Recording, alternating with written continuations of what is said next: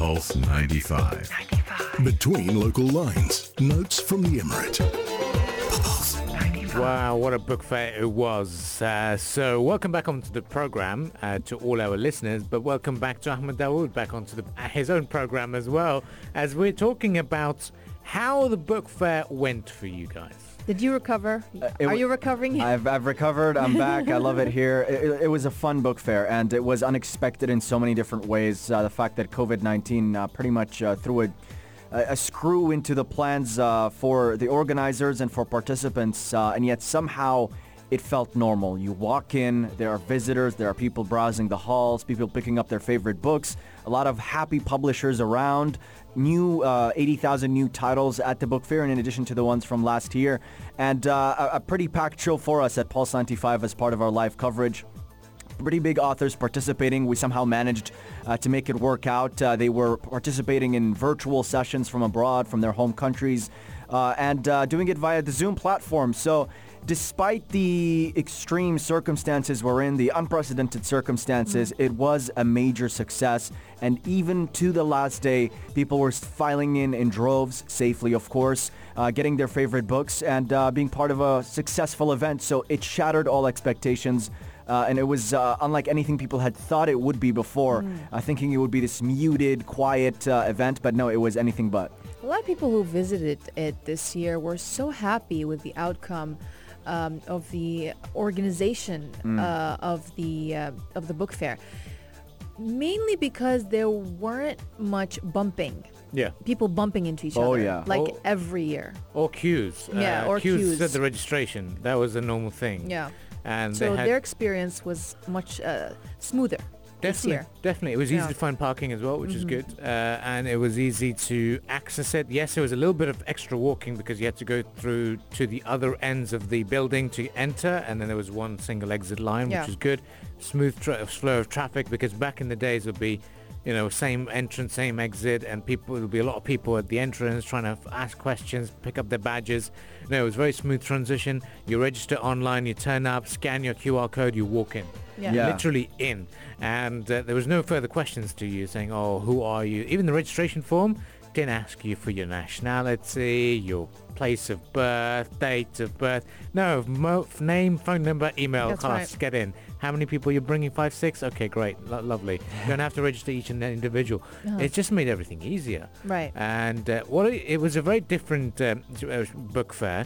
We caught up uh, with His Excellency Ahmed Al Ameri uh, um, during my visit yesterday, and I, I, had a conversation with him. Sat down in his in his room, and we said, "Okay, you know what? Uh, talk to us business-wise and and reflect on this event because this was the first major event that took place anywhere across the globe mm-hmm. at this scale and this level. That's right. And uh, this is our conversation uh, with His Excellency Ahmed Al Ameri, and this is what he had to say. Your Excellency, thank you for joining us on the Morning Majlis. Now, one thing we're going to be talking about is we've been to Moscow together, and there were plans of going to London, to Bologna as well, uh, Guadalajara, and uh, sadly, we've not been able to see this. Uh, from wearing a publishing industry's hat, talk to us about how difficult this time has been for the publishing industry as a whole and for a book authority as well because pan- the COVID-19 pandemic literally stopped a lot of lives and now uh, the publishing was certainly affected by it too. Uh, first of all, good morning to you and your listeners. I think today when we talk about the pandemic, we talk about an issue that stopped the life or actually paused the life. And I think with the procedure the UAE took in dealing with this pandemic and the measurement the UAE implemented, we can see today by 73 countries trusting UAE and to come back to UAE, to come to the Sharjah International Book Fair. The Sharjah International Book Fair today, it is the first book fair or the first trade show in any sector to take place in the whole world after the pandemic as an international uh, exhibitions today we can see the vision of His Highness and how this vision predicted that we're gonna have the book fair going on even though with the pandemic still going on. Today we can tell the people around the world in UAE, yes, we did it. Compare it to last year. Last year we had a, a fantastic time. We had lots of children coming through. We've had some restrictions. School, school trips weren't happening. But talk to us about the sales last year and now the sales this year? It's a tough question, but we talk numbers. But talk to us about the sales. Have you, are you satisfied with what's happened? Actually, I'm very satisfied. Okay. You know, from day one, I was going to the Arab publishers and the international publisher who attended the Sharjah International Book Fair of 2020 and asked them, I said, I think this year your sales is less. They said, no. Okay. We did the same last year. Some of them, even now, they're saying, oh, we did better than last year. Because many aspects, you know that His Highness supported with 10 million dirham to buy books, and he waived 7 million dirhams of rent from the publishers. So there's 17 million dirham was waived out from the book fair, and a lot of libraries and bookshop in the region they were scared there won't be any book fair coming.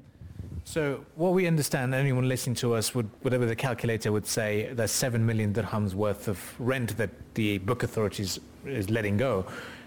Is the world reads from Sharjah more important than the money element? Talk to us about this. Yes. Word read from Sharjah. The word today, it's not only the seven million or the amount. His Highness never thought about money. He believed in liter- literature. He believed in the importance of learning and reading. He, de- he believed reading can develop nations. And His Highness, the most important for His Highness is to develop the community, to develop the country, to develop everything going on around. Today, I think with the book fair, people started to import books, not even in the region, it's from all around the world. And today, I think it's a flashback for us to go back to 1982. The first edition of the book fair, they were the publisher been invited, so there was no money, but there were a couple of publishers who came. Over, you know, almost 10 publishers who attended that book fair, and there was no sales. And everyone came to His Highness and said, Oh, Your Highness, this book fair will not work. He said, cancel it, will not do anything, nobody will come to it, there is no feasibility study on it. And His Highness went and bought all the books. So they were happy, the publisher were happy, you know, all their books been sold, they made money, but people didn't know why. Why this ruler is so keen on buying those books.